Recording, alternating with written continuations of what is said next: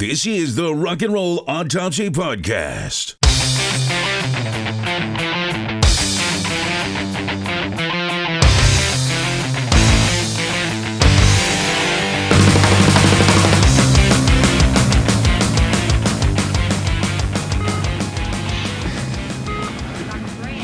All right, I'm gonna zap her again.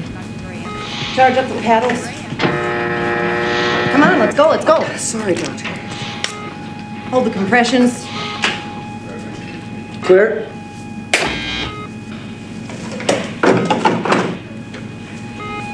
Straight line.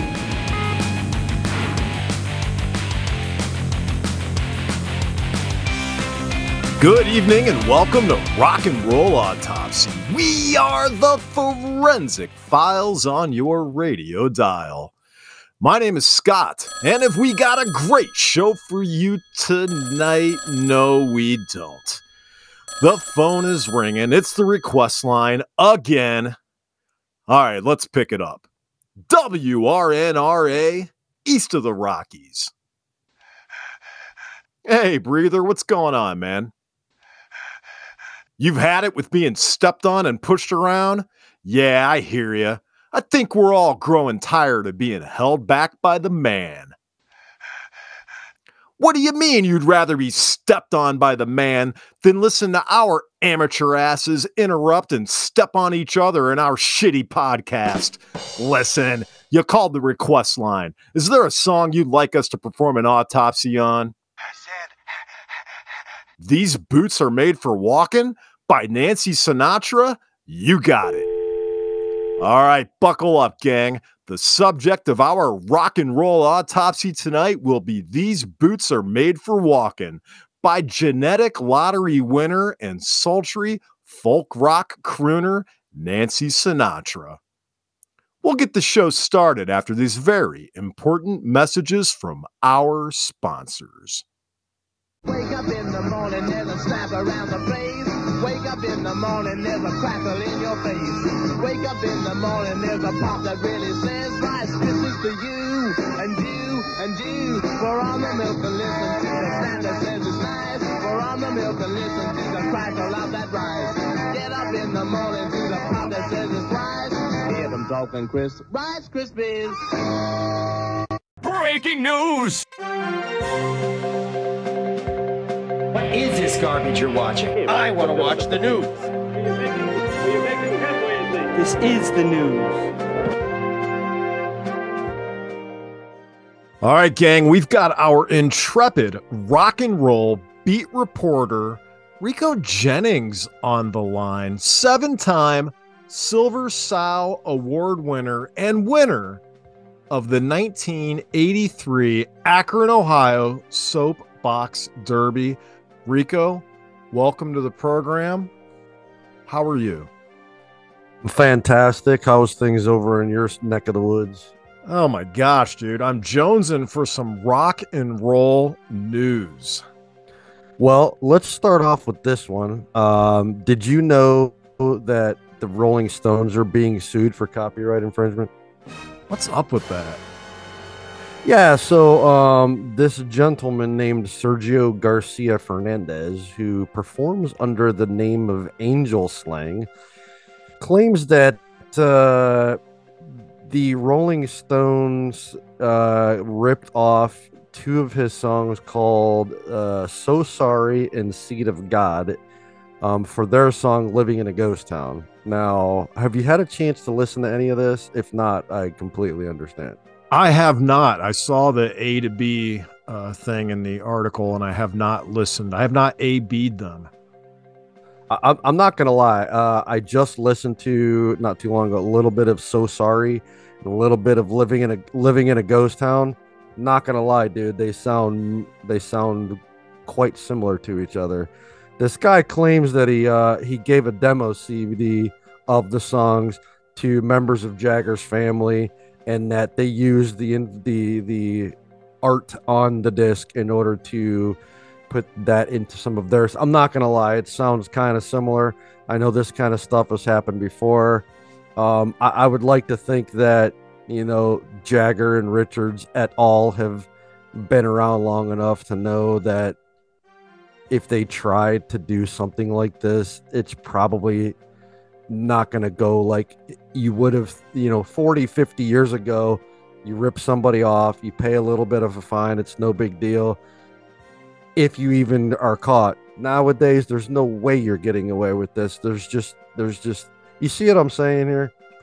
I don't understand why they would do this if they're even doing it. I don't know if this is a cash grab, but the songs do sound kind of similar. And the guy did say he dropped a CD off to them.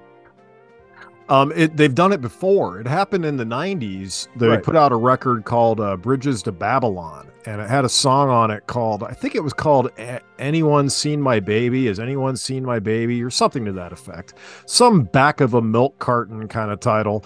And uh, it turns out that it was a k.d. lang song, I believe, Yeah. and uh, they ended up paying a little bit of money for ripping off. I believe it was k.d. lang. So there's relatively recent history of song thievery from the Rolling Stones. I mean, these guys have enough of a catalog that they really don't need to even make any more new albums. And we'll get to that in a minute. But they could just do, they could tour well into their hundreds, which they're going to anyways, just off of their stuff that they've already. They don't even need to make any new music. But my point is, if you're making a new album and you've been around for 60 years, and if you are ripping this guy off, just don't make the album. Just don't make it. You don't even need to because you have plenty of material that you don't even need to make a new album anymore. See what I'm saying? Oh, it's a great point. Yeah, I totally get what you're saying. Like, why bother? No one is clamoring for new Rolling Stones music. We have 60 years worth. Do they have to do, is their catalog not big enough to where they have to rip other people off to have enough material? Or do they have to tour and make records for an additional 60 years to have a catalog large enough to simply have and live off of their own material?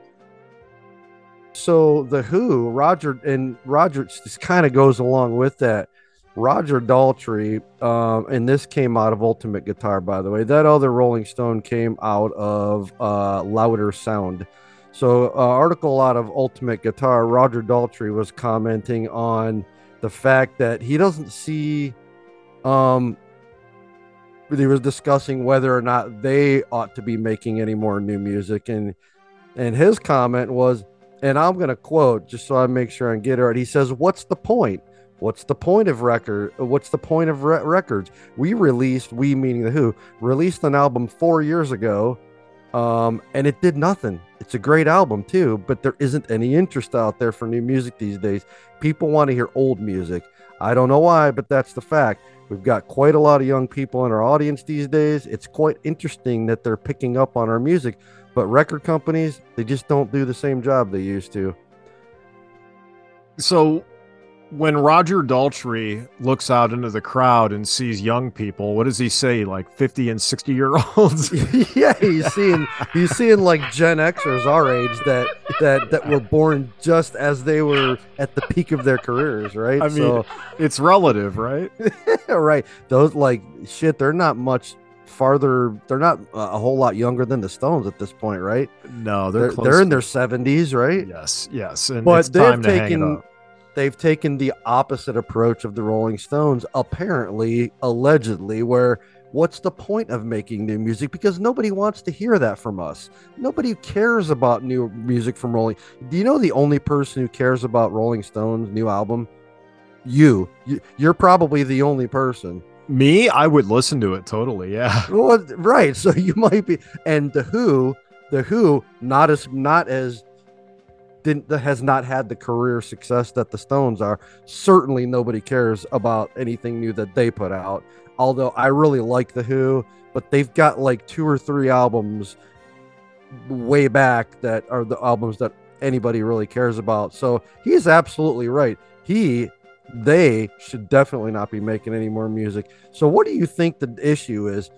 Young people are really willing to listen to this music, but record companies still are not on board in the same way. Do you have any thoughts on that at all? Nah, I mean, I think he's kind of off base with that take. I think he's just kind of looking for the fact. I think it's just they're they are firmly ensconced in nostalgia band territory, which means, you know, Paul Stanley made a comment about this back when uh, Kiss put out they put out two late career albums. I think it was called Sonic Boom, and then the other one was called Monster. I listened to Monster recently for the first time. I had avoided it forever. I thought it was really good. I was surprised, but Paul made a comment of like, why do we put out records? People go to the show, they want to hear Deuce, they want to hear Strutter, they want to hear Detroit Rock City. Why are we putting out records? And uh, Dee Snider said the same thing about Twisted Sister that there's really no reason for bands of a certain vintage to put out new music because the fans are not buying tickets to hear a new Who song. They want to hear, you know, Baba O'Riley. They want to hear Won't Get Fooled Again. They want to hear, you know, Rain on Me or what have you. Uh, so Pinball Wizard, you know, they just that's just you get to a certain point in your career and that's what that's what people want to hear because your audience ages to a point where they just want to wallow in nostalgia. Now hardcore music fans like us you know we're always going to be down for a new song you know? It may not it'll we'll probably never love it as much as we do the albums that we hold you know near and dear but we'll give it a shot. But most folks man they're just content to pay their $350 for their ticket and just hear the same songs they've heard for 40 years you know So what's the cutoff for bands that are firmly in Nostalgiaville versus okay to put new music? Because like when did, for example, I know they're a, a younger band by about a decade or so, but but you know, in the grand scheme of things, you know, 50 years versus 40 years, but Red Hot Chili Peppers, they put out they put out some new albums. I listened to one of the two so far that you've recommended. It's fantastic. I it's love it. fucking great man yeah It's amazing. And uh, so what what what's the cutoff between you're firmly ensconced in Nostalgiaville versus it's okay to still put out new music? Well, it's kind of funny, isn't it? Because some bands have a fan base that have a different appetite. It's like, look at Rush. I mean, Rush was putting out relative music the entire length of their career, right? Their fans were there. They're day one buyers of anything they put out. You know what I mean? The fans live for that band, right? So sometimes fa- bands just have this fan base that you know, isn't giving up on them or willing to let go. And then the band is meeting the challenge of putting out material that's consistent and relevant and vibrant, and has something to say. I don't know, man. I'm thinking I need to go spin this Who record from four years ago and see what Roger Daltrey's so salty about, you know? Um, I don't know. It's an interesting question. What is the cutoff? When does a band transition from relevancy to an audience to just firmly ensconced in nostalgia land. I don't know, man. I mean, I think you have to be live. I think you have to be willing to play and promote a good slice of whatever record you have out at that time. Or, you know, too many times you go and you look at a set list and a band is just playing the same shit, right? I don't know, man. That's a good question. I don't have a good answer. Uh, well, just for point of reference on that Who album, uh, it peaked in the UK charts at number three when it got released in 2019, making the band's, and this is out of the article, making it the band's highest charting record in the country in almost 40 years. So it's not a bad album. Yeah, and you know, his frame of reference Doesn't matter be- though. but his frame of reference might be from an era when albums actually sold. He might be looking at the even though in mo- by modern standards it might have sold well, but he might be looking at things from a dated perspective where you were really shifting units, you know, and now things are measured in however the hell they measure them, streams or I don't know, clicks Right. or bits or who knows, but you know, anyway, what else is going on in the news, Rico? All right, so we got one more. Uh, so uh, a, a few days ago, Rolling Stone put together a group of headbangers. Um, they didn't really define um, these group of people. They just say the group of headbangers that Rolling Stone gathered to rank the 100 greatest heavy metal songs of all time debated the merits of more than 300 worthy songs over several months. These people included writers and critics who have been writing for Rolling Stone for decades and contributors to contributors to metal focused publications. So they came up with the 100 greatest heavy metal songs of all time Do we have time to do all 100? Probably not. Do we have time to do the top t- five or 10 maybe? Let's go top five. You want I mean, we could do a whole episode just bah, bah, breaking this Oh. list down, but um, yeah, nice. let's look at the top five. What the hell? Oh. All right, so just for frame of reference, the top 10 the the most recent song in the top 10 is number 8, Slayer, Raining in Blood 1986. That is the most recent song in the top 10. Is a song that is 37 years old. Okay. So just keep that in mind. So number 5, War Pigs, Black Sabbath 1970 is the fifth best heavy metal song. War Pigs. Number four, Breaking the Law, Judas Priest, 1980. That's a 42, 43 year old song. 1980, Breaking the Law, Judas Priest. Number three, Ace of Spades, Motorhead, 1980. Number two, Master of Puppets, another one from 1986. So you've got the two most recent songs are 1986. Number one, what do you think number one is? Did you look at the list? You probably looked at it already, right? I did. It's right under my thumb. The Yeah. number one is. Would you like me to do the honors? Drum roll. brrrr, Go ahead. Thank you. It's the title track off of Black Sabbath's debut album, simply titled Black Sabbath. Correct though. Um, do I, do you? This is, and I I love all I love all of these songs, but this genre of music is firmly entrenched in your wheelhouse, and I know you probably have a half a thought on this, right?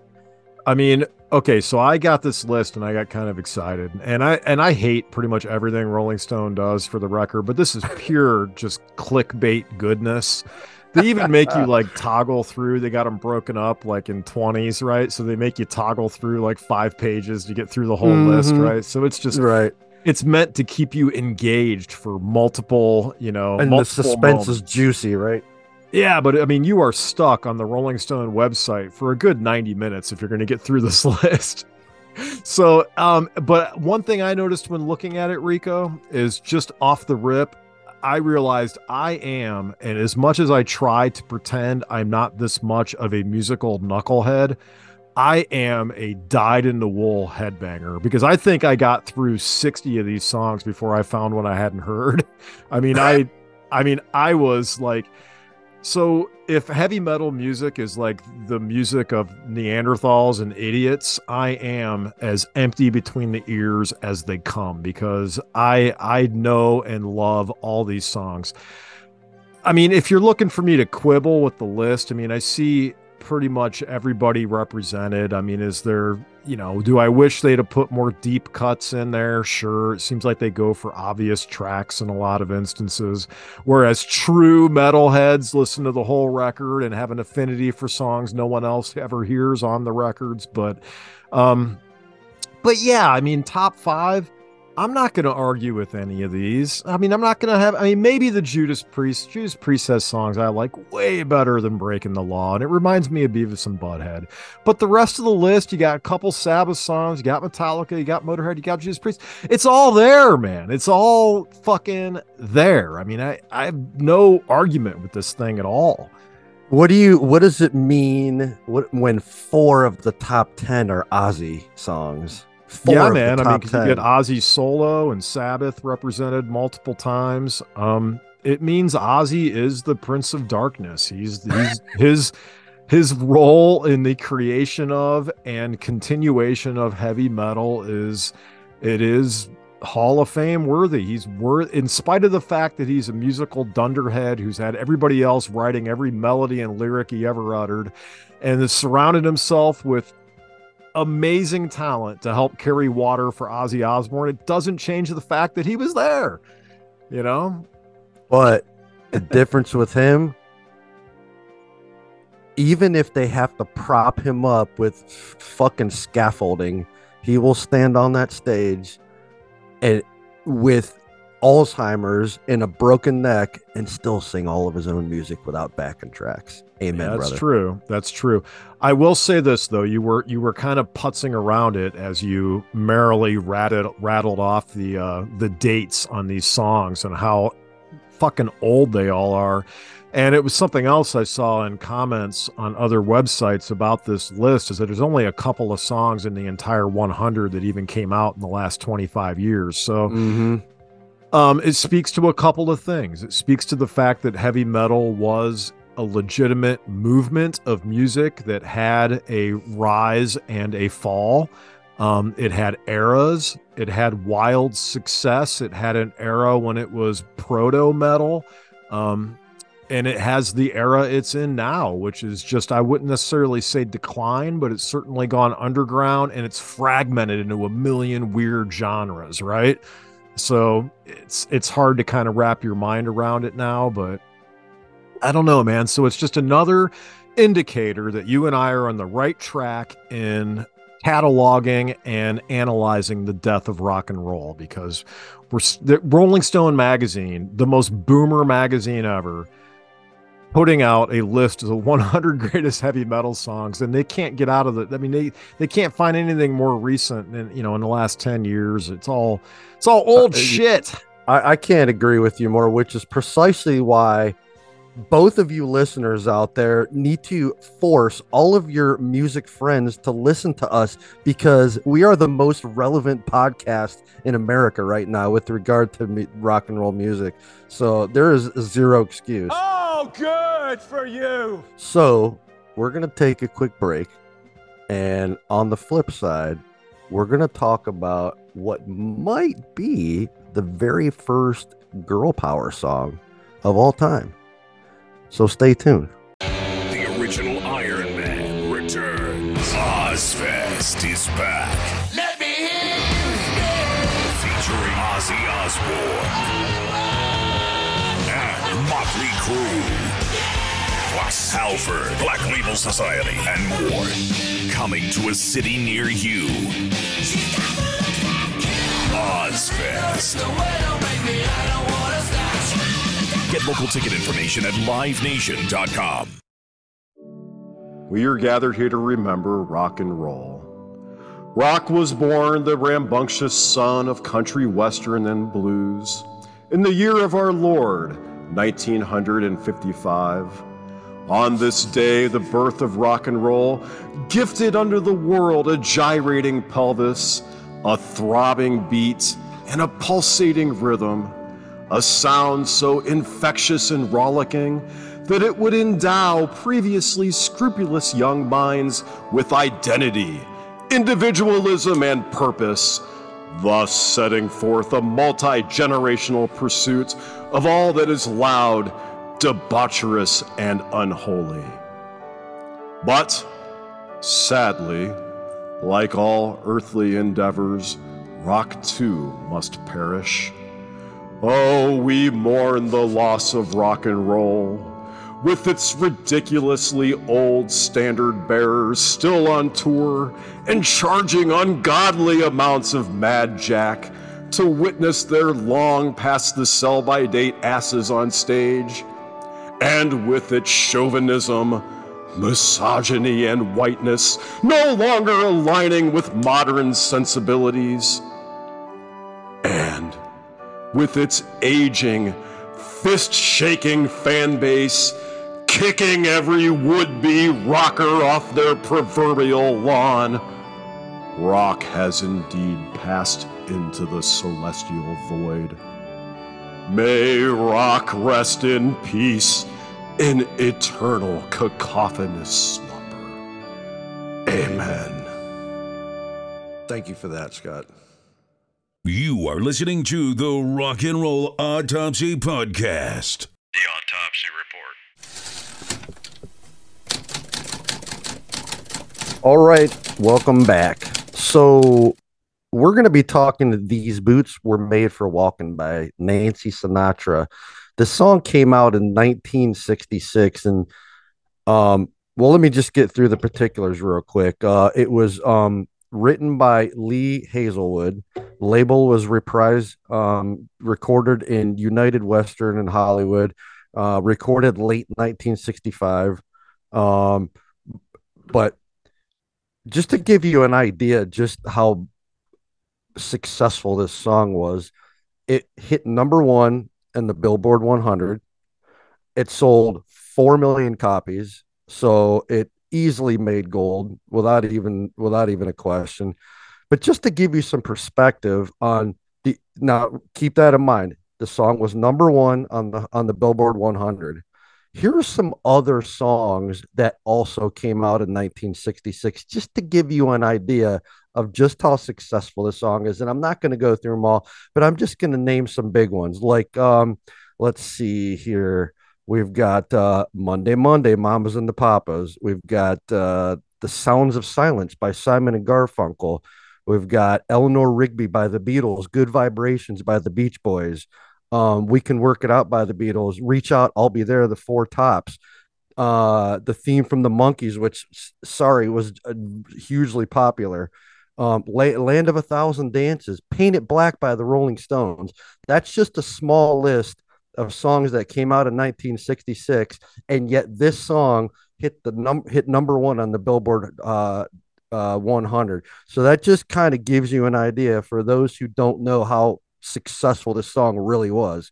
It was huge, and uh, so yeah, we're going to be talking uh, some Nancy Sinatra. These boots were made for walking, but the real question is, did it kill rock? Thank you very much, Rico. All right, gang, it's rock and roll autopsy. The album is Boots. The song, these boots are made for walking. The artist, Nancy Sinatra. You're right, man. We got to find out if she, you hear us, Nancy, did you kill rock and roll? We got to know. How are we going to figure it out? Well, we've got a proprietary scientific method that we use week in and week out break it down into five categories. They are gratuitous boomerism, excessive misogyny, wanton whiteness, malignant machismo, and culture vulturism. I give the Rolling Stones a plus one for culture vulturism, by the way. Um, Rico, these boots are made for walking.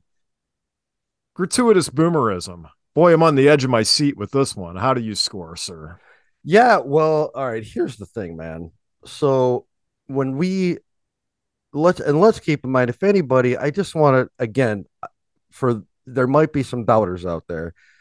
If anybody doubts our scientific method, method, just there, you've got we've got sixty some episodes that prove that the science works. Okay, and once again, it'll work tonight.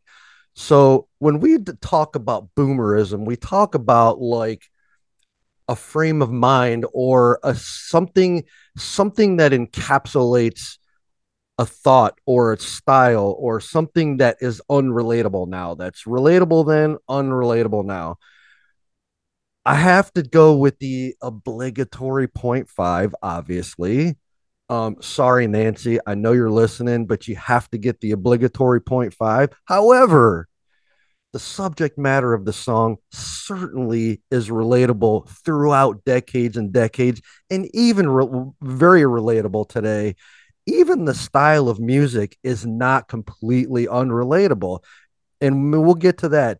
Uh, the only of the time portion of the of the entire song that I feel is of the time is the very very end when it gets kind of go-go ish but that's only like the last 15 20 seconds and it's not enough to bump that 0.5 up to a full one. So i'm just going to stick with the 0.5 on this one.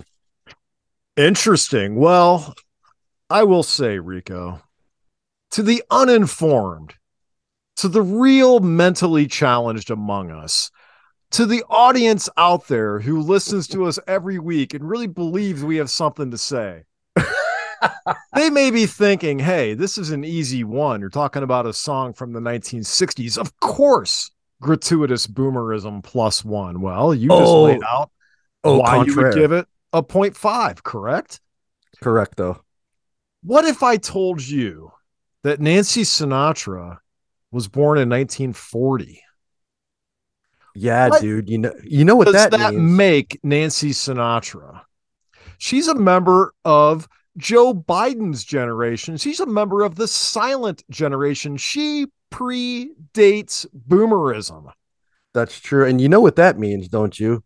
Once again for the 50th week in a row, I walk back one of my scores. But wait, I'm gonna walk back this one too because I gave. Hold on a second. Hold on. I gave the obligatory 0.5. I didn't look up her birthday because you know it's inappropriate to know how old females are. Nancy, I didn't want to do it, so I just kind of threw caution to the wind on that one. But my my uh my partner here was was willing to do it, and he yes. Thankfully pointed out to me that you are not a boomer. So I'm walking back my 0.5 to a She- zero. she missed boomerism by five years. The boomers started in 1945. But, but, but, but, Yeah. I think I'm going to score this one a one for gratuitous Okay. boomerism because what you got to do. I'm seeing a young lady, a very attractive young lady, might I add, in go go boots, uh, surrounded by swinging 60s go go dancers. I mean, let me tell you something, man. When I think of the 60s, I think of boomerism. Yeah, there may be some members of the silent generation in there. But when I think of the 60s, I think of boomerism. I think of Bob Dylan. I think of protest in Vietnam. These boots, by the way, incidentally, a big Vietnam song. The soldiers adopted it in Vietnam. And because it's so closely related, Stanley Kubrick used it in Full Metal Jacket. I mean, it's a Vietnam era song. And when I think Vietnam, I think what? Boomerism Boomers. Right. boomers, boomers, boomers. So, in spite of the fact that she tried to squeak out of this full one point by five years, oh, Nancy, I'm not going to let it happen. And I know you're listening because you follow us on Twitter, us and the other 100,000 people you follow. Do you follow everyone who follows you? Or is someone operating your account? That would be a very boomer thing to do. All right. I'm going to give you a point one, Nancy. You staying with that uh, point five there, sir? Or are you renouncing it? Where are you at? I'm sticking with my I'm rolling back my 0.5 in, into a zero because is it Nancy's fault that the culture around her made her song a boomer song? It's not her fault that other people appropriated it into a boomer song. Oh, she was a huge anti-war activist. She was engaged in all the boomer activities of the time. She ain't squeaking out of this one, dude. We still have people in Kent, Ohio picketing every Sunday by the gazebo, so that hasn't changed. All right, category two, excessive misogyny. Rico, how do you score? And I've got Yeah. lyrics if you need to hear them. Please hit me with some lyrics. You keep saying you got something for me, something you call love, but confess you've been a messin' where you shouldn't have been a messin', and now someone else is going to get all your best. These boots are made for walking, and that's just what they'll do. One of these days, these boots are going to walk all over you. Do you need another verse? I'm good. All right. because no, I'm good. Clearly, for me, this is a zero because this is revert. This is the absolute opposite. She's fighting back against the misogyny of her cheating man. So I can't make her pay the price for trying to stick up for herself. Right? That's a zero. Clearly, You know, this song reminds me of an early what's the song Carrie Underwood sings where she's like bashing in the guy's headlights? Maybe Um, next time before he cheats, something like that. Is like uh, take sure a, ba- a Louisville slugger and something hit the lights on your car. Carrie Underwood, American Idol, I didn't know you were a Carrie song? Underwood fan, but I, I, I'm I don't know. I've, I don't know that song to be honest with You. It exists, and it's basically, you know, her, her man's done her wrong, and so she's going to go to town on his car with a baseball bat. You Got know, it. it's not the same. It's kind of a modern walking with boots, Sure. right? sure Because it's right. going to be more aggressive. You know, we're going to amp it up a little bit with the Yeah. times, right? Mhm. Um, excessive misogyny. So, what if I told you, Rico? Are you sitting down? I'm firmly seated. Right, What if I told you that the gentleman who wrote this song, Lee Hazlewood, with all these lyrics, these lyrics about wearing boots and walking, walking all over, you keep lying when you ought to be truthing, and you keep losing when you ought to not bet. What if I told you he intended to sing the song himself and said that it's not really a girl's song. And Sinatra had to talk him out of it, saying, and I quote from Wikipedia, and we all know how accurate this is. yeah, right. Sinatra talked him out of it, saying that coming from a guy, it was harsh and abusive, but was perfect for a little girl to sing. Hazlewood, a dude, meant to sing this song.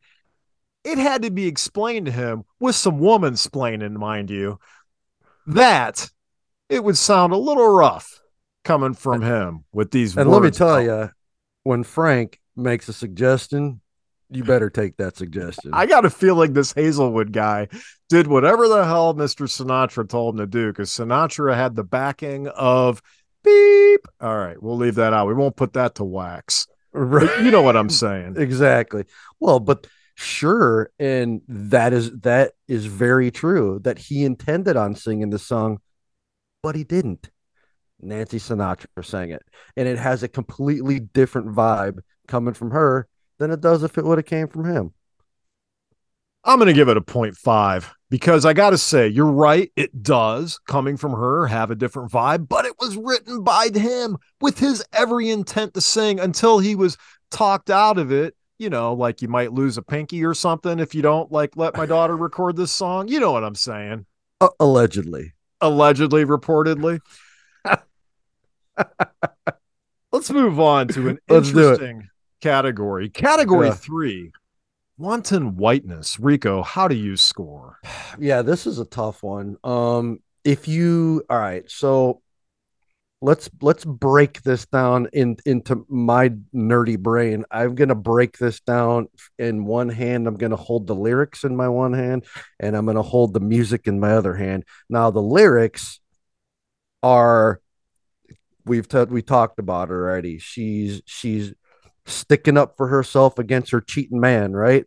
Um that's universal. Uh there's there's nothing specifically white about that um so that would lean me more towards zero. However the music itself is kind of uh i don't know if you get this vibe or not. When i it's been a- it, it had been a while since i listened to this song.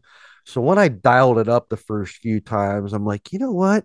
This with the exception of the very very end when it gets really go-go-y at the very end 98% of the song has this kind of like rockabilly kind of country rockabilly feel to it right do you get that Yes. vibe too Yes, Okay. exactly.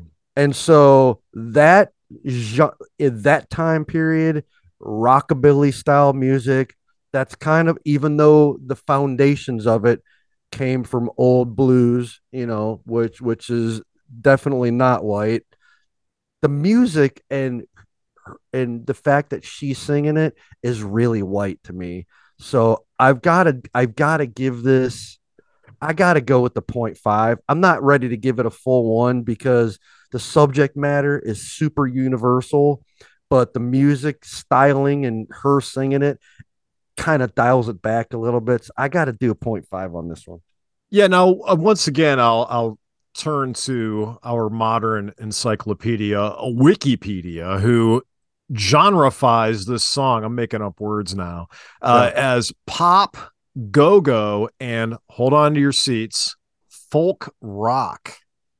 I, i'm not sure what that is but uh okay Describe it as a funky, slow shuffling folk rocker about a gal who serves notice on her boyfriend that she can't be pushed around. Yeah, man. Um, I don't know, dude. Wanton whiteness. Boy, two weeks in a row I've struggled with this one a little bit. Um, yeah, so and to go back to your Western thing, the song written by Lee Hazlewood. I'm just reading from Wiki now, so any Yep. idiots listening to this could just do it themselves, but I'm going to totally Uh. insult your intelligence. The song was written by Lee Hazlewood. It was inspired by a line spoken by Frank Sinatra in the comedy Western Four for Texas. They Mhm. tell me them boots ain't built for walking.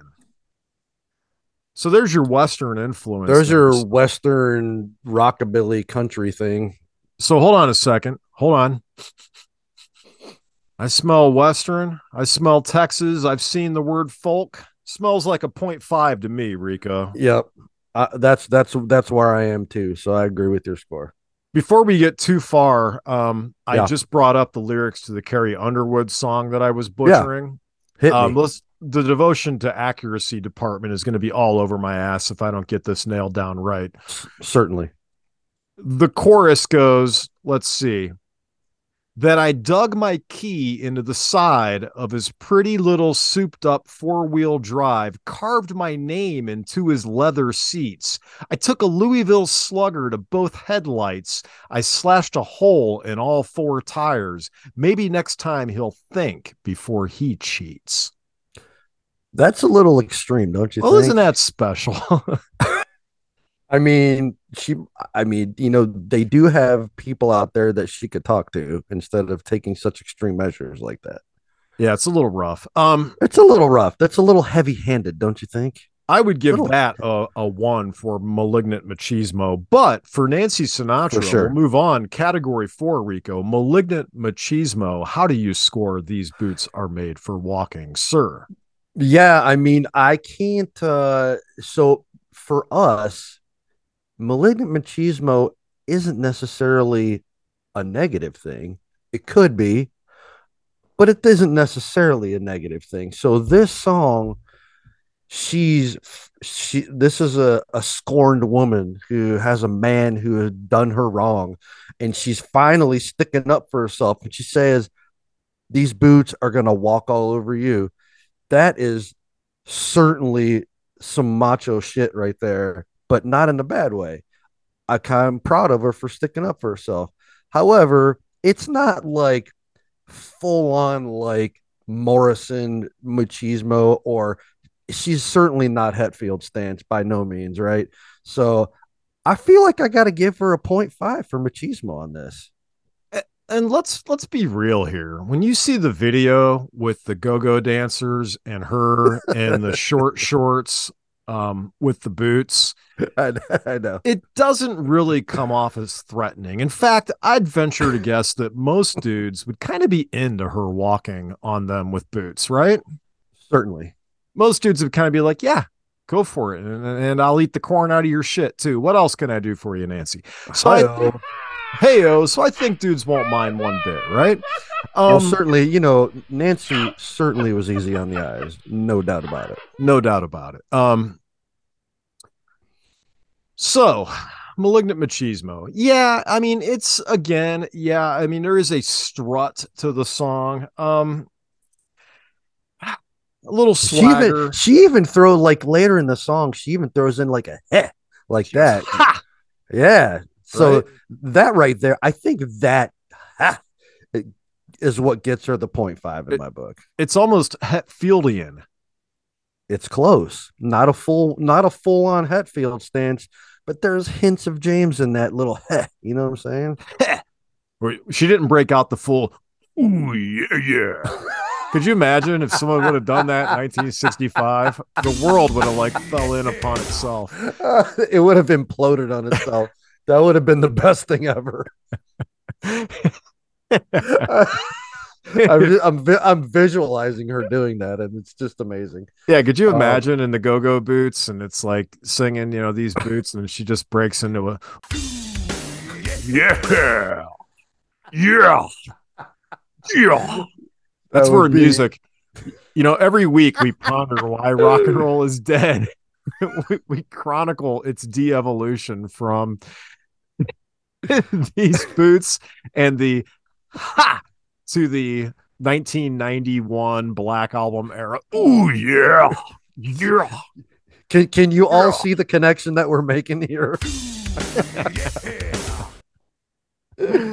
Ah, oh my god! anyway, hilarious. um, Hi, hilarious. I'm gonna give it a 0.5 only because it allowed me to be stupid for a few minutes. Um, Nice, nice. ooh yeah, yeah. Ooh, yeah. Um, category five. These boots are made for walking. We're completely off the rails now. Let's get this thing Totally. reeled back in here a little bit. The science isn't going to work if I'm not taking it seriously. Um, Right. the category is culture vulturism. Rico, how do you score? Um, you know, in if you if you think about all that and the, the list of songs that I gave you before that came out in the same year was just obviously just a partial list, but I just picked out some of the more well-known ones. So if you listen to this one in comparison to some of those other songs that I named, like Good Vibrations, Paint It Black, Eleanor Rigby, yada, et cetera, et cetera. This Enter song, Sandman. Enter Sandman. Ooh, Um, Raining Blood. Um, this song sounds, and the style of the song sounds nothing like any of the other ones. It's completely unique. Yep. It, it's got this Western rockabilly thing going on. And then at the end, it just totally switches up into this go go fast paced thing at the end to kind of take the climax down the r- this is a completely unique song that's why it's withstood the time the stung uh cult pop culture in a, from a pop culture standpoint this song certainly is fully ensconced in the annals of time with regard to music because it's so unique so this is a big fat zero for me Yeah, and we got to um you got to let me spit some more Wikipedia factoids here before I score it. You you talked about the music, the bass line, the groove. It doesn't sound like anything else at that time. It is unique. I would not penalize it for culture vulturism, but the musicians, this is the Wrecking Crew, yo. So I mean, Hi-yo. we Shout know out. of them. They play They're on awesome. everything, and they're on this track as well. So shout out to the Wrecking Crew. In pop culture, already referenced it in Stanley Kubrick's Full Metal Jacket. Uh, Juliette Lewis sings it in Natural Born Killers. It's in Austin Powers, International Man of Mystery. It's on Family Guy. It's in the uh, 2001 film The Mexican with Brad Pitt and uh, a Pretty Woman. I forget her fucking name. it's been covered a few times by a couple of different artists i mean most famously um, covered by Megadeth on their debut album, and Dave Mustaine and Lee Hazlewood got into a pissing match over it because Dave changed the lyrics to this. You keep saying you got something for me, something you call love, but I call sex. You've been kissing when you ought to be screwing, and now someone else can kiss your ass. So Dave kind of he tweaked the lyrics a little bit, and then Lee Underwood made him pull it off the record. He got all pissed about it. But um, you know, it's rock and roll, right? Rico, I'm going to score it a zero for culture vulturism. nicely done All right, you ready to tally this mug up and try to figure out if our friend on Twitter killed rock and roll? I yes, let's tally. Let's use our highly um technical math skills to add these scores together. I've got uh I've got a total of 1 full point. Well, and I've got a total of 2.5. And what does that give us, Rico? 2.5 plus 1 is 3.5. Which means Definitely didn't kill rock. the science works. Once again, it certainly does. Um as it should. The song for all the reasons that you just mentioned contributed to music. It was such such a pop culture flag, if you will. Everybody knows this song, all ages. It everybody has fun with it. It's a great song. I love it. Um, did you notice? This is one thing I want to ask you. When you're listening to the song, and I think this is one of the coolest parts about this song. You notice that each chorus kind of builds on the, or each verse kind of builds on the previous one. Yes. Yep. I love that. It's very it's more subtle. intense. Yeah, it's very subtle. And if you're not really paying attention, you could possibly miss it. So each each verse they kind of throw in a little bit more instrumentation and the music kind of builds and builds and builds till you get to the big climax at the end. I love that part of that song. I love it. Yeah, I mean, listen, let's be honest. The whole reason what typically was Nancy Sinatra, these boots on our master list of songs we're going to autopsy. No, No, we got a follow from Nancy Sinatra on Twitter because I followed her and whoever runs her account is just follows everybody back. Maybe it's really her. I somehow doubt it. And we just basically wanted to troll Nancy Sinatra because we're mature men. Right. So let's just so we're just pulling back the curtain a tad. So it, it- ha- had Nancy not followed us, the song probably wouldn't be on our list. But it's still a great song. It's still a great song. And I'll tell you what, I pulled it up on Spotify and her music just started kind of playing afterwards. And I'm like, Yeah. holy shit, her shit's all really good. So It is. Bang Bang is another really fa- famous song of hers. yeah, Um, great shit. And so when I said could be the first girl power song, this song actually, and I mentioned this to you before, this song predated Respect by Aretha Franklin by a whole year. Whoa. So this song, in my opinion, which is why it belongs on this podcast, because it's the first girl power song. Love it, man. Great tidbit. I think though we better wrap because I know Nancy is listening and Matt Matlock is going to be on shortly and she just heated up a bowl of cream corn. So we're going to let it go at that. Thank you for listening to this week's episode of Rock and Roll Autopsy. Good night now.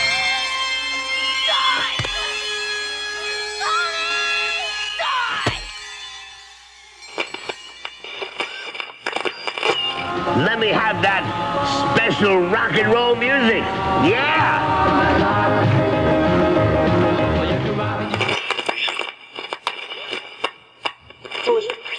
Let me tell you, so the lyrics to real rock music is nothing more than satanic cyanide. Get it out of your house, throw it out, and burn it. It has no place in the house of the righteous. guys, it was like a mistake. There's no mistake anymore.